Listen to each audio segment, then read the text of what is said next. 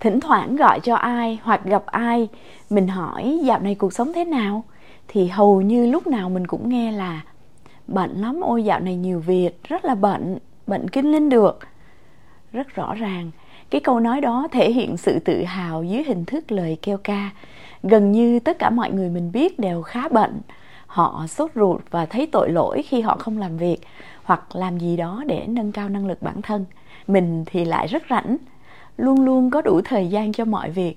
Nên mình luôn tự hỏi, tại sao ai cũng bận rộn như vậy?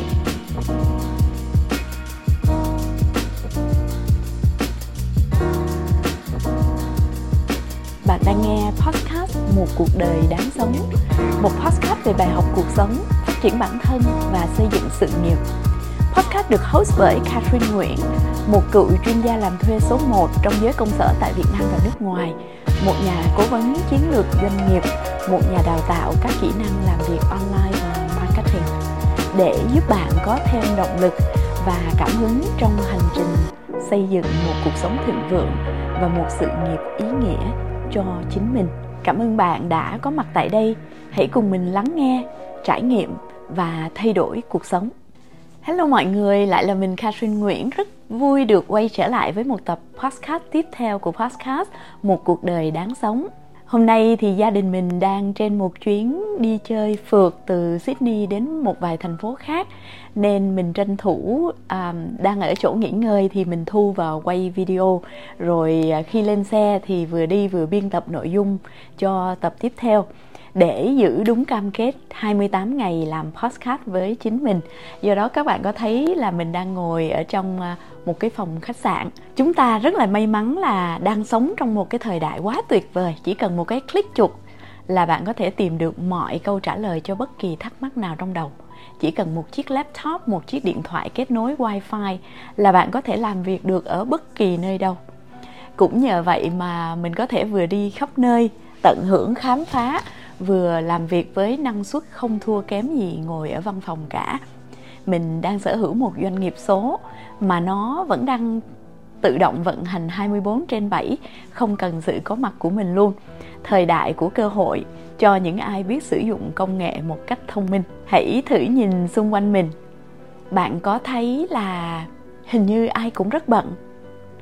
Ngoài đường thì mọi người chen lấn nhau, dành từng làn đường mình hay nghĩ cái người đang giành đường đó có vẻ như là họ có việc gì quan trọng hơn những người khác nên cần phải đi nhanh hơn trước vậy? Ở văn phòng thì mọi người đều đi như chạy, tay không rời được điện thoại. Vừa đi vừa trao đổi, đàm phán thương lượng qua điện thoại. Ở văn phòng, mọi người hay vừa nghe điện thoại vừa gõ tanh tách trên máy tính. Đi đâu cũng nghe nói đến là multitasking đa nhiệm, làm nhiều việc cùng một lúc, đi ra đường, ở các quán ăn, các quán cà phê cũng đông đúc tấp nập. Những gương mặt vừa ăn vừa cúi đầu xuống. Ánh sáng từ cái màn hình điện thoại hắt lên mặt họ. Những gương mặt bận rộn và đầy căng thẳng. Có rất nhiều gia đình mình quan sát là họ ngồi ăn tối với nhau. Trẻ nhỏ thì được giao cho cái ipad. Trẻ lớn thì ôm điện thoại. Bố mẹ mỗi người cũng cấm cúi vào chiếc điện thoại trong cái thế giới riêng của họ. Họ ăn tối cùng nhau, ngồi cùng nhau.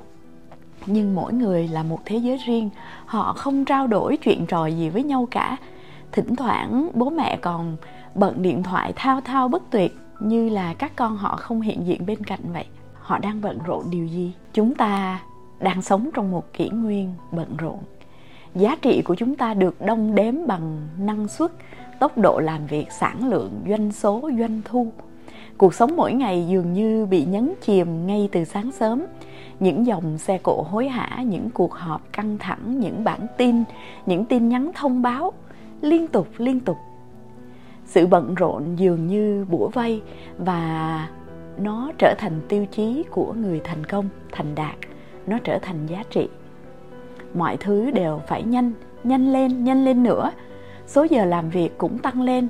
Mà làm ở cơ quan không xong thì lại ôm về nhà làm tiếp. Nên về nhà vẫn bận như đang ở công ty vậy. Sự bận rộn trở thành một chuẩn mực mới. Nếu như bạn nhìn có vẻ không bận rộn, bạn bị đánh giá là lười biếng, là kém năng suất, là không hiệu quả, thậm chí là một sự lãng phí. Vì vậy, ai cũng cố làm cho mình bận rộn hơn nữa. Bạn làm việc cả ngày chịu áp lực trong công việc, bạn chạy đua đến các cuộc họp, rồi lại về viết email.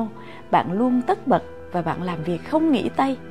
Thế nhưng, khi kết thúc ngày làm việc, bạn chợt nhận ra rằng bản thân thậm chí còn chưa bắt đầu cái dự án mới mà bạn dự định là sẽ giải quyết vào ngày hôm đó.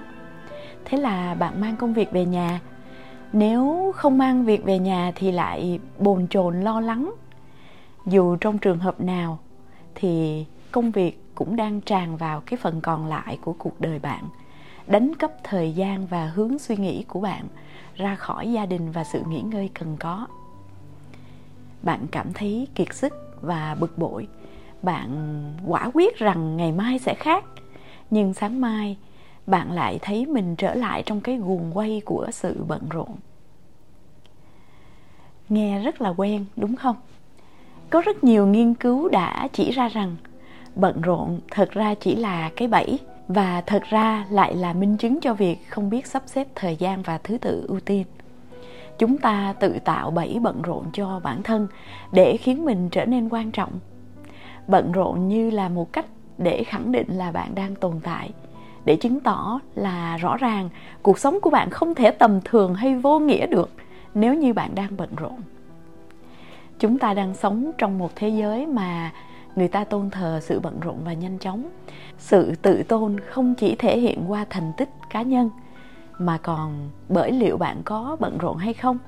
Có cảm thấy căng thẳng vì công việc không? Lạ kỳ là việc bận rộn hơn, cảm thấy căng thẳng hơn vì công việc lại khiến bạn trông giống như một người thành công hơn. Trong khi đó, chậm lại và thư thả lại được cho là thiếu phát triển. Thật đáng buồn là ai cũng nghĩ bận rộn đồng nghĩa với việc làm việc hiệu quả và việc chậm lại khiến bạn trông thật chậm chạp và thiếu hiệu quả. Trong cuốn sách The Healing Power of Pleasure, bà Julia Pollett Hollenberry, tác giả của cuốn sách này, có chia sẻ là chúng ta ngày nay sợ phải dừng lại để suy nghĩ cho kỹ càng, cứ liên tục thúc bản thân phải tiến về phía trước. Chúng ta coi trọng lượng hơn là chất coi trọng các quyết định nhanh chóng hơn là những quyết định đúng đắn. Chúng ta cứ bận rộn, ép buộc bản thân phải làm mọi việc khẩn cấp càng nhanh càng tốt.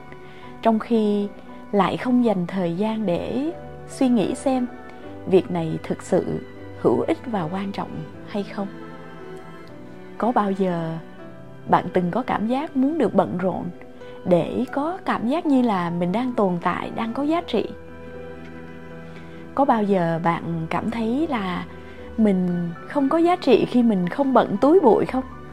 Có bao giờ bạn cố hết sức để luôn bận rộn bởi nếu không, bạn lo là người khác sẽ nghĩ bạn chẳng quan trọng, chẳng thành công? Có bao giờ bạn nghĩ nếu mình không bận rộn có nghĩa là mình đang bị bỏ rơi, đang bị cô lập? Có khi nào bạn đang cố bám theo một công việc vì sợ không ai nhìn nhận giá trị của mình nếu mình không đi làm cho một công ty một tổ chức nào đó. Chính cái cảm giác sợ bị bỏ rơi sợ bị ra rìa khiến không biết bao nhiêu người cố bấu víu vào một công việc để luôn cảm thấy là mình còn có giá trị. Và cũng chính cái lối mòn ấy đã khiến không biết bao nhiêu người sống cả đời với cái công việc thậm chí không hề yêu thích nhưng vẫn cố gắng bám trụ một cách lây lắc. Họ mệt mỏi không dám nghỉ, con cái gia đình đặt đằng sau công việc công ty, chức vụ. Thậm chí đến sức khỏe của chính mình họ cũng không màng. Họ cày, họ đặt cược tất cả vào công việc. Chỉ với một mục tiêu duy nhất là được sếp công nhận. Họ đang sống mòn. Khi bạn còn cố gắng tự khoác lên cho mình cái áo an toàn khi nghĩ bận rộn là thước đo giá trị cho sự đóng góp của mình, thì thực chất là bạn đang bào mòn đi cuộc sống mà đáng lẽ bạn đang hoàn toàn xứng đáng được hưởng. Liệu công ty mà bạn đang làm việc có chắc chắn đảm bảo tương lai cho bạn cả đời không? Liệu công việc bận rộn hiện tại, bạn hy sinh hết tất cả mọi thứ để cống hiến có đang trả công xứng đáng cho bạn không? Hay một ngày đẹp trời nào đó bạn lại bị cho ra rìa khi giá trị của sự bận rộn bạn làm không còn mang lại lợi nhuận cho công ty mà bạn từng tưởng là mình đã hy sinh nhiều như thế thì sẽ được đền đáp xứng đáng? Không ai có thể đảm bảo cho bạn một tương lai an toàn tuyệt đối, trừ khi bạn tự làm chủ vận mệnh và cuộc sống của chính mình.